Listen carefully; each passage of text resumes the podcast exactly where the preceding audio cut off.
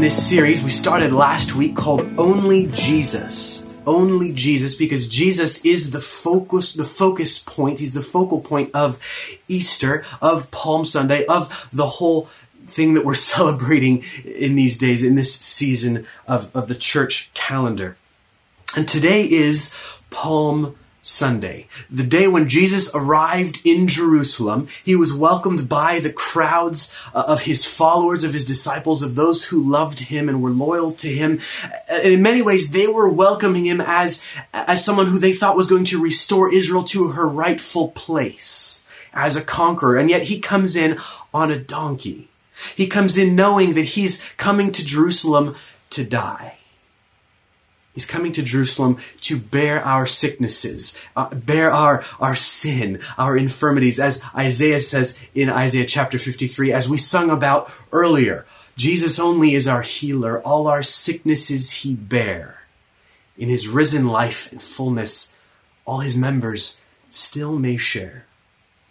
And so Jesus comes to Jerusalem knowing that he is going to die, die for sin, die for all of the effects of sin. And this morning, we want to focus on not just Jesus as our Savior, but Jesus as our healer. It's the practical application in many ways of this idea that Jesus only is our Savior. In that He heals us, He heals us ultimately in heaven. We'll be, we'll have new bodies, resurrection bodies as Jesus had. No more sickness, no more pain, no more death. But He also cares for us now in this life as well before we jump into the passage in James chapter 5, I, j- I just want to say this though, that healing is a difficult subject in that there's been a lot of different things and sometimes contradictory things said about it. And some of the passages are a bit difficult to understand at times. Uh, uh, sometimes we, we, we fall, there are two extremes that people fall into. Sometimes they fall into an extreme of, of uh, what ends up being spiritual abuse people come away feeling guilty because they weren't healed.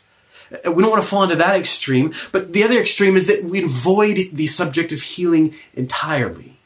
Uh, we don't want to do either of those things because scripture doesn't do either of those things. And so we want to work together this morning to try and understand what it is that the scriptures say about healing, and particularly from James, what he's telling us about healing and how it works, and how we can trust the Lord for it, how we can trust Jesus as our healer. Healing is a gift. That's what Paul says in 1 Corinthians chapter 12. It's a gift that ought to turn our eyes to the giver. And so, if healing doesn't do that, whether the Lord heals us or doesn't heal us, if it doesn't turn our eyes to Him, at the end of the day, something's not quite right, either with us or our understanding of the scriptures. Healing is a gift that's meant to turn our eyes to the giver because he's compassionate, he loves us, he cares for us now and in an eternal sense. And healing is also a foretaste of heaven. And I love that idea of a foretaste. Sometimes I, I walk in the door coming home from work. Right now, I walk downstairs from my office because I can't go to work. Um, and and, and the, the smell, this aroma of food that she's cooking, just I smell it and I go, oh, that smells wonderful. I can't wait for the meal. And healing now in these days is, is a foretaste. It's the aroma of heaven, of what Jesus is eventually going to do in a definitive way. He will heal us of all our sicknesses, of all diseases. He will, he's gonna, he's killed sin, but he'll kill it, he'll kill it, kill it finally, at the ultimately, in that sense. And we won't have to deal with its effects anymore. And so healing, physical healing now, is a foretaste of heaven. And so James in chapter 5 deals with this. And the first thing that he's going to talk to us about is that in sickness we need to seek the Lord. In sickness we need to seek the Lord. And the second thing that he's going to tell us is that actually we need to seek him through prayer and he's going to tell us at the end how we can pray well. How we pray well. And so in verses 13 and 14, he begins and he says, Is anyone among you suffering? Let him pray. Is anyone cheerful? Let him sing praise.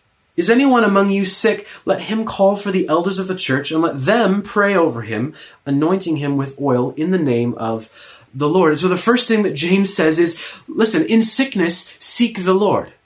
Actually, first he says, Is anyone among you suffering? I suspect he's got something other than physical sickness in mind because he deals with that in a second. So, any other kind of suffering. Is anyone suffering in a general sense, a specific sense, a circumstantial sense? Pray. Let him pray to the Lord. Is, is anyone cheerful? Is life going well? Is, has God been good to you? Has He given you blessing? Whether that's spiritual or physical, material. Let Him give praise. Let Him praise the Lord. Let Him sing praise, even, James said. In that sense, in every circumstance, whether good or bad, we ought to seek the Lord. And then James gets specific and he says, And is anyone among you sick? Is anyone among you sick? Here's, here's the specific way that James says you ought to seek the Lord. He says, let the, the sick person call for the elders of the church and let them pray over him. You'll notice that the one who is sick is the one who makes the first step. They call for the elders. There's a sense here in, in, which the person is, is actually pretty seriously sick because they can't go to the elders to be prayed for. The elders have to come to them but they make the first move. Can I suggest to you that elders aren't uh, of of the local church aren't omniscient? We don't know everyone. What when when someone becomes sick, and so you need to to tell us. You need to make that first move. I want to suggest to you as well that, that the person is actually pretty sick because they can't get out of bed to go see the elders. I don't want to say that the qualification for being able to call the elders to come pray for you is that you have to not be able to get out of bed. That's we're not we don't want to say that. But the sense is here that the sick person is is pretty sick. Is pretty sick. And they're making the first move. They're stepping out in faith by calling the elders to come and pray for them. Why the elders?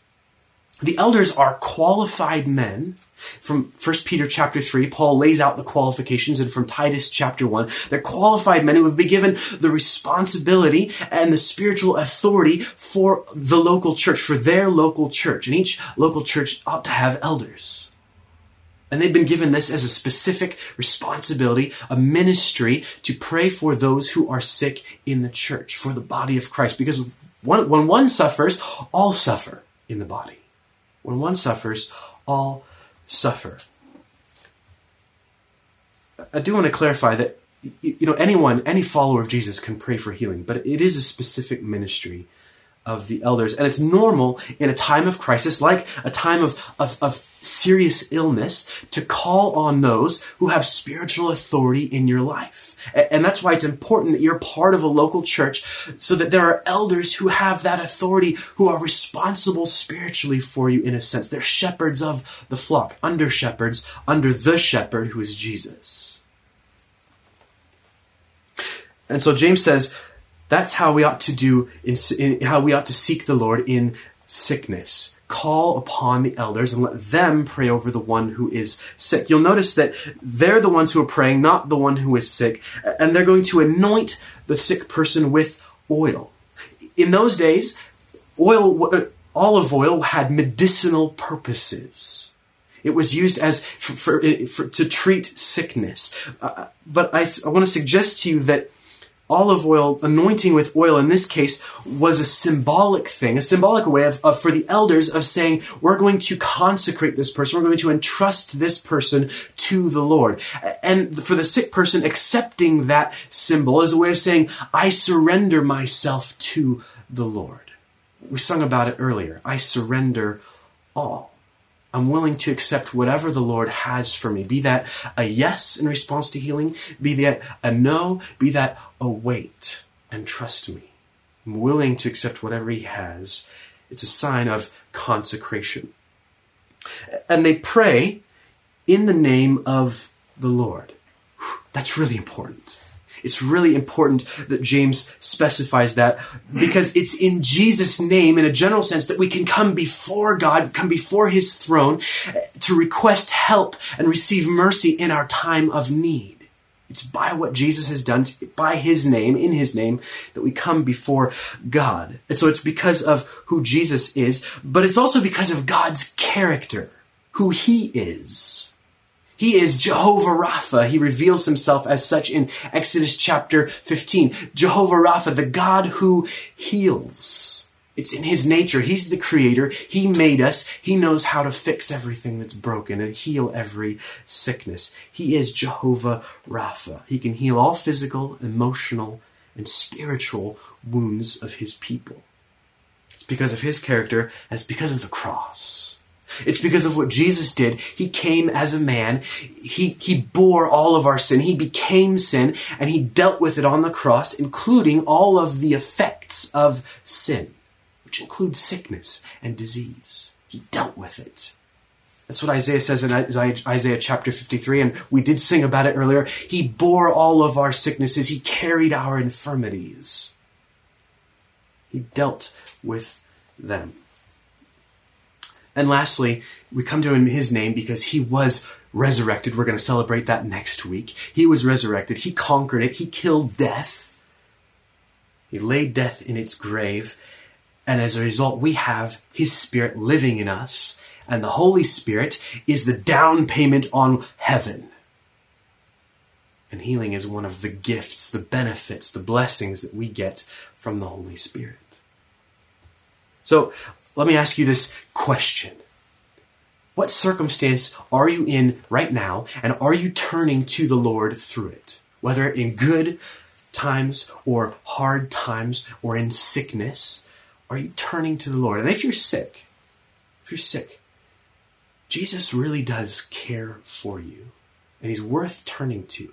Can I encourage you if you're if you're a mem- if you're if you're a, if you attend City Church, call on the elders. We'd love to come pray for you. If you attend a different church and you're just joining us today, can I encourage you to call on the elders of your local church to have them come pray for you if you're sick and you need that support. The second thing that James says to us in verse verses 15 and the first half of 16 is that the way in which we ought to seek the Lord, and he's already said it, is through prayer. The way in which we ought to seek the Lord in times of sickness is through prayer. Now, now we need to be really careful here because these verses sometimes get skewed to, to say that actually, if the person isn't healed, it's because the person who was prayed for didn't pray hard enough. They didn't have enough faith. But we need to be really clear that actually the person who's sick isn't the one who's supposed to be doing the praying. It's the elders. The elders are doing the praying. The elders are doing the praying. And actually, the sick person has already acted in faith by calling upon the elders. They've acted in obedience. The prayer of faith, the prayer offered in faith, is the, the prayer of the elders. What can we say about the faith in which they offered up that prayer? I think we can say two really important things, two qu- important qualities about that prayer. And we're going to go back to James chapter 1 and verses 2 through 4. James deals a lot with this idea of faith throughout his epistle. And he says in James chapter 1 and verses 2 through 4, he says, Count it all joy, my brothers, when you meet trials of various kinds. When you go through hard times, count it joy. Why? Because you know that the testing of your faith produces steadfastness, and let steadfastness have its full effect, that you may be perfect and complete, lacking nothing. You see, the prayer of faith is a faith that God is able to heal. He wants to heal, but it also has a bigger picture that often God uses suffering, trials in our lives to make us fully mature, to look like Jesus. And that's the goal of the Christian life is to look like Jesus. And God uses suffering to do that. It's, it's what I like to call a Romans 8:28 mindset. God uses all things, the good, the bad, the ugly, for the good of those who love him and whom he has predestined to be conformed to the image of his son. God uses all things. And so the prayer that's offered up in faith by the elders is a prayer that has that mindset. Lord, we're willing to accept whatever answer you give because we know that you use all things for good.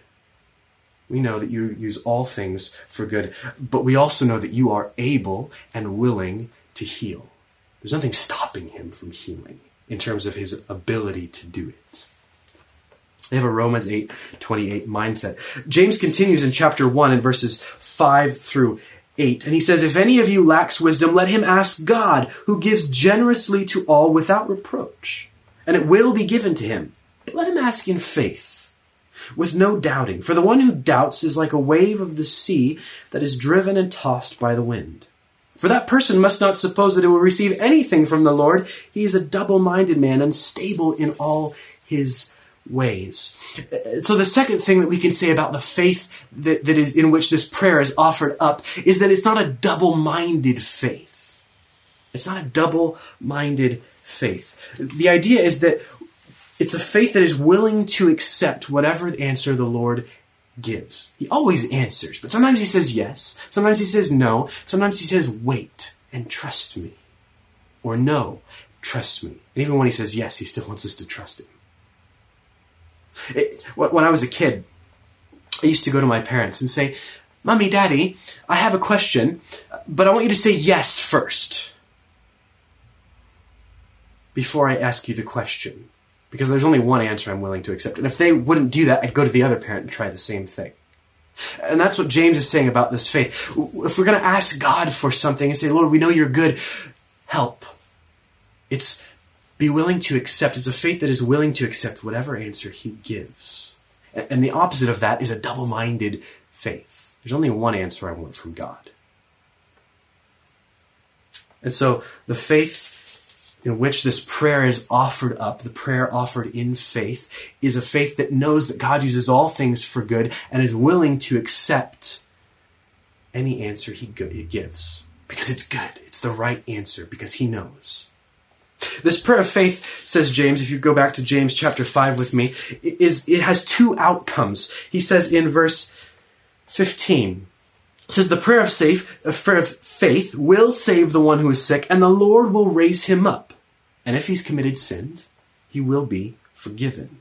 There's two outcomes. The first is that the prayer of faith will save the one who is sick. Now, this verse is, it, it, strikes us as, it sounds like a guarantee. The prayer of faith, if you pray the right, the right prayer, it will heal the person who is sick automatically, just like that. That's what it sounds like. But I want to suggest to you that the guarantee here is not that there will be healing, but if, when there is healing, we are guaranteed that it's the Lord who did it. Whether it's phys- it's natural healing, the body healing itself, whether it's through modern medicine or whether it's a supernatural healing. In every case, if healing happens, the Lord is the one who did it.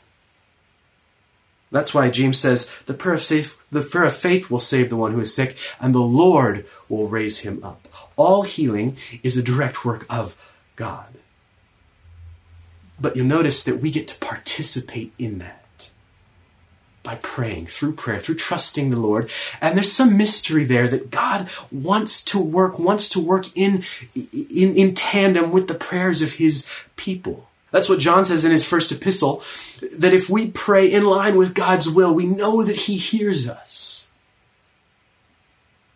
And so he loves to answer the prayers of his children because he's a good father. So ultimately, it's not the prayer, but the Lord who heals, because God can't be controlled or manipulated. Remember, Paul says in 1 Corinthians chapter 12 that healing is a gift. Have you ever tried to manipulate or force someone into giving you a gift? It's not a gift anymore, is it? And so, what James is saying here is the guarantee is that when healing happens, we know that it was God who did, who did it, and therefore we can turn to Him in thanks, in trust. Sometimes his answer, he always answers, sometimes his answer is no or wait. And we know that he only gives good gifts. His answers are all good gifts. They're the right thing for us. But we still wrestle through trusting him. And so, in whatever his answer is, especially I think when it's no or wait, he always gives grace and peace to persevere. Lord, I, I believe, but help me believe. He helps us to believe, he gives us the strength to trust him. And ultimately, that prayer for healing will be answered in heaven. We know that because Jesus rose from the dead and he had a new body. And, and all through the New Testament, Jesus told us, Paul tells us, we're going to get a new body like that as well. No more death, no more suffering, no more pain. Ultimately, the prayer will be answered. If you call the elders to pray for you, you should expect them to ask you how they can pray for you. Not just for healing generally, but, but specifically, what is it that you want the Lord to do for you? So that they can be praying specifically for you in that way. That they can be on the same page with you about what it is you want prayer for. Oh, I, I'd like to pray for you for healing for me. Okay, what do you want the Lord specifically? What do you want Him to heal? What do you want Him to do? Should expect that so that they can pray well for you. The second outcome of this prayer, the prayer of faith, is that if the person, the sick person has committed sins, he will be forgiven. That's a guarantee as well. He will be forgiven. That's what John says in 1 John chapter 1 and verse 9. If we confess our sins, he is faithful, he doesn't change, and he's just and he will forgive us our sins. Any who come to Jesus in repentance, who confess their sins, will be forgiven.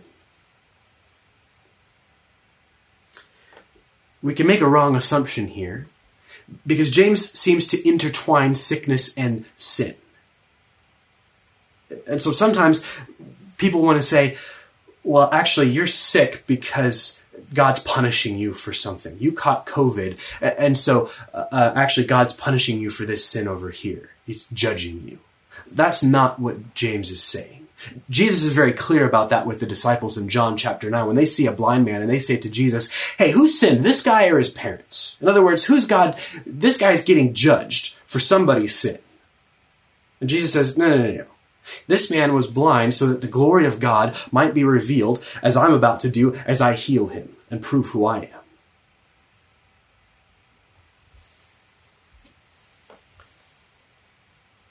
But sometimes God does use sickness in order to help us see places where He's speaking to us.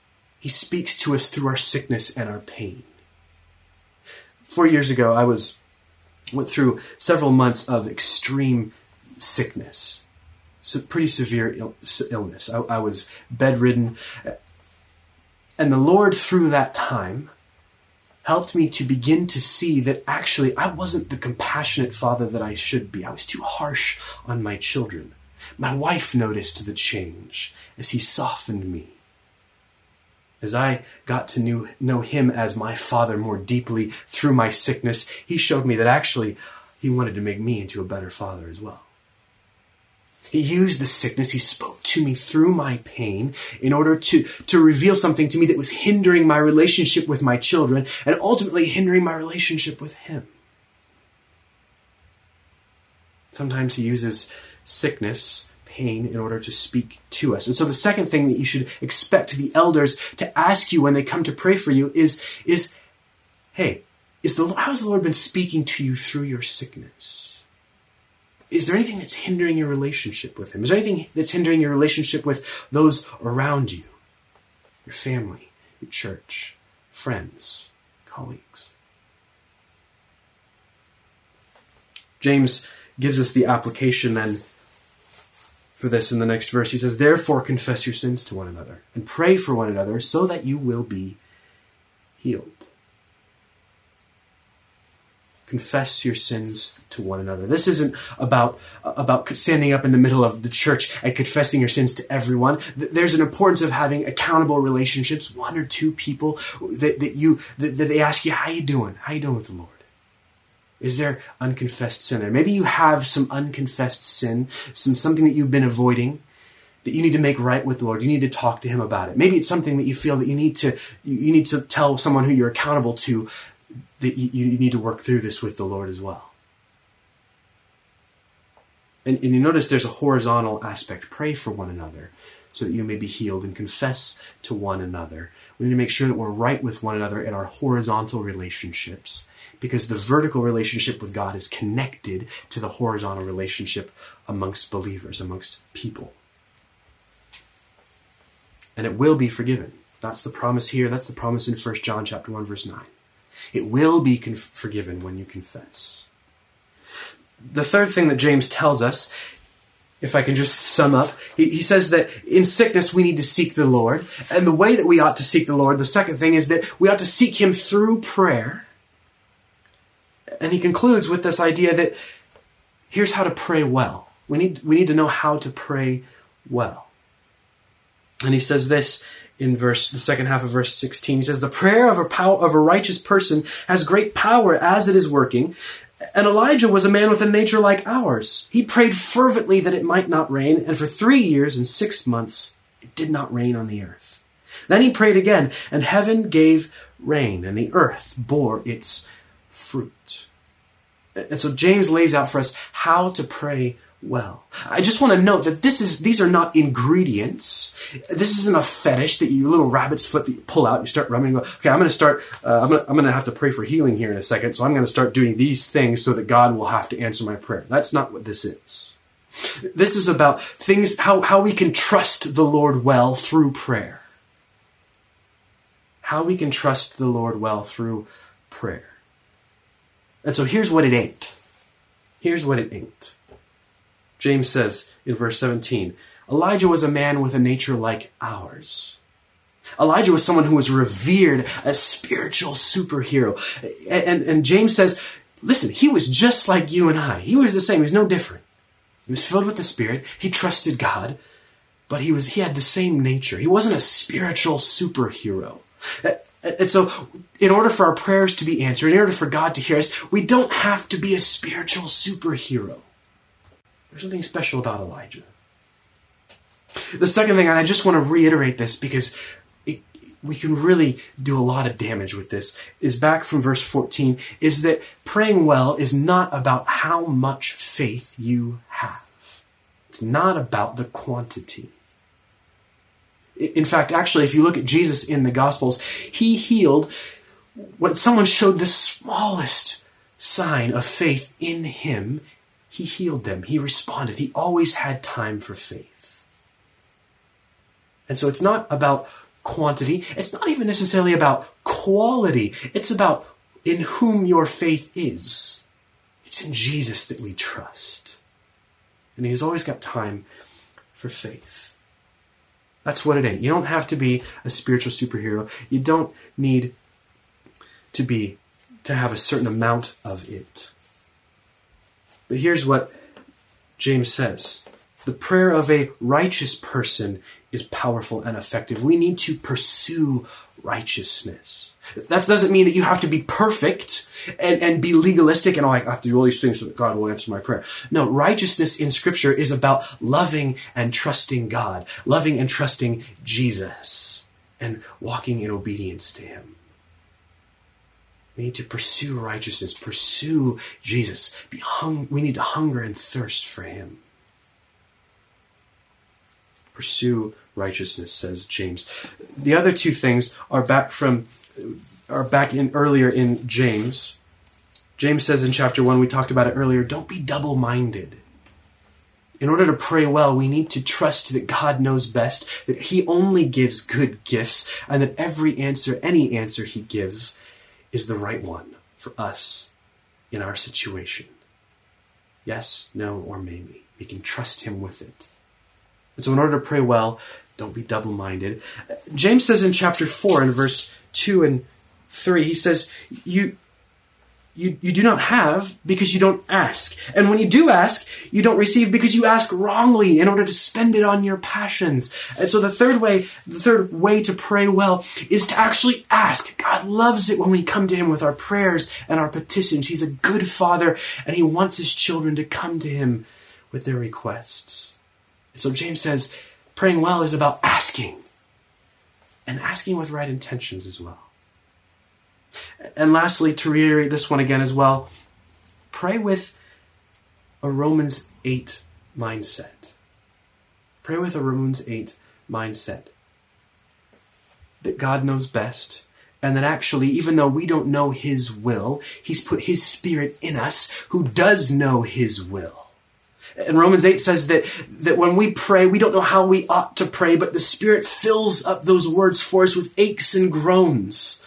He expresses those things to the Lord on our behalf when we don't know how we ought to pray as we ought. We don't, because we don't know ultimately what God's sovereign will is. And so praying well is about being filled with the Spirit, keeping in step with the Spirit. As we conclude, as we close, can I just say that this is one of the reasons that City Church that we want to be prayer dependent. That's one of our core values. We are prayer dependent. I've wrestled with this text, with these ideas throughout the week because the theology, a wrong theology of healing has done so much damage to so many in the church. But I don't want to abandon the idea that God is able and does heal here and now. In tangible physical ways, sometimes supernaturally, sometimes through medicine, sometimes the body heals itself in natural ways. But it's always Him and He does do it, He's able. I don't want to abandon that. It's here in the scriptures. But actually, as we look through these texts, perhaps you've gotten the sense, as I have, that actually it's more about our trust in the Lord, our relationship with Him. As we come to Him in prayer, as we trust Him, whatever answer He's willing to give. And we need to hold those two things in tension. He is able to heal, and He does heal, and sometimes He does it by supernatural means, but at the end of the day, we need to trust Him. And we do that through prayer. We do that through prayer. And so, what circumstances are you in this morning? You turning to the Lord in them? And if you're sick, perhaps you need to call on the elders of your local church. If that's City Church, wonderful. Drop us an email, give us a call, shoot us a text. We'll come and talk to you.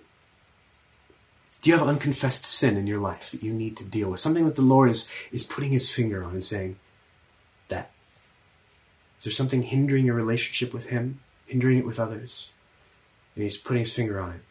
That right there. I want to deal with that. It's hurting you. It's not. It's not for your good, and it doesn't glorify me.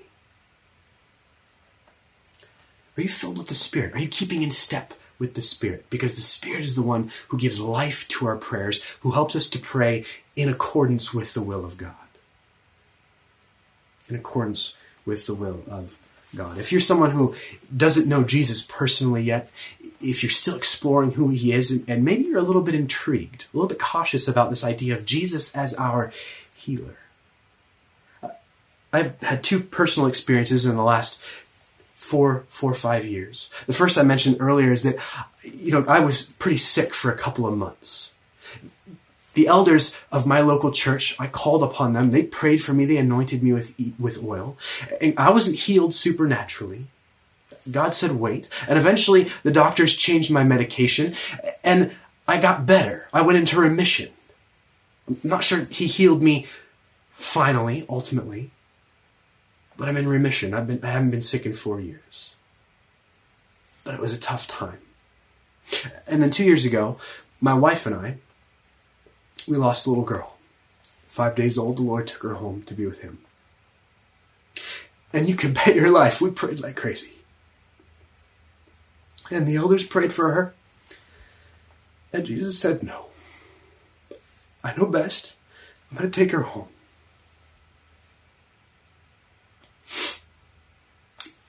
And if you're someone who's exploring Jesus this morning, man, If you're someone who's exploring Jesus this morning, I can tell you that whether he heals or not, he will be with you through it every step of the way. And he will never leave you or forsake you. Not in this life, not in the next.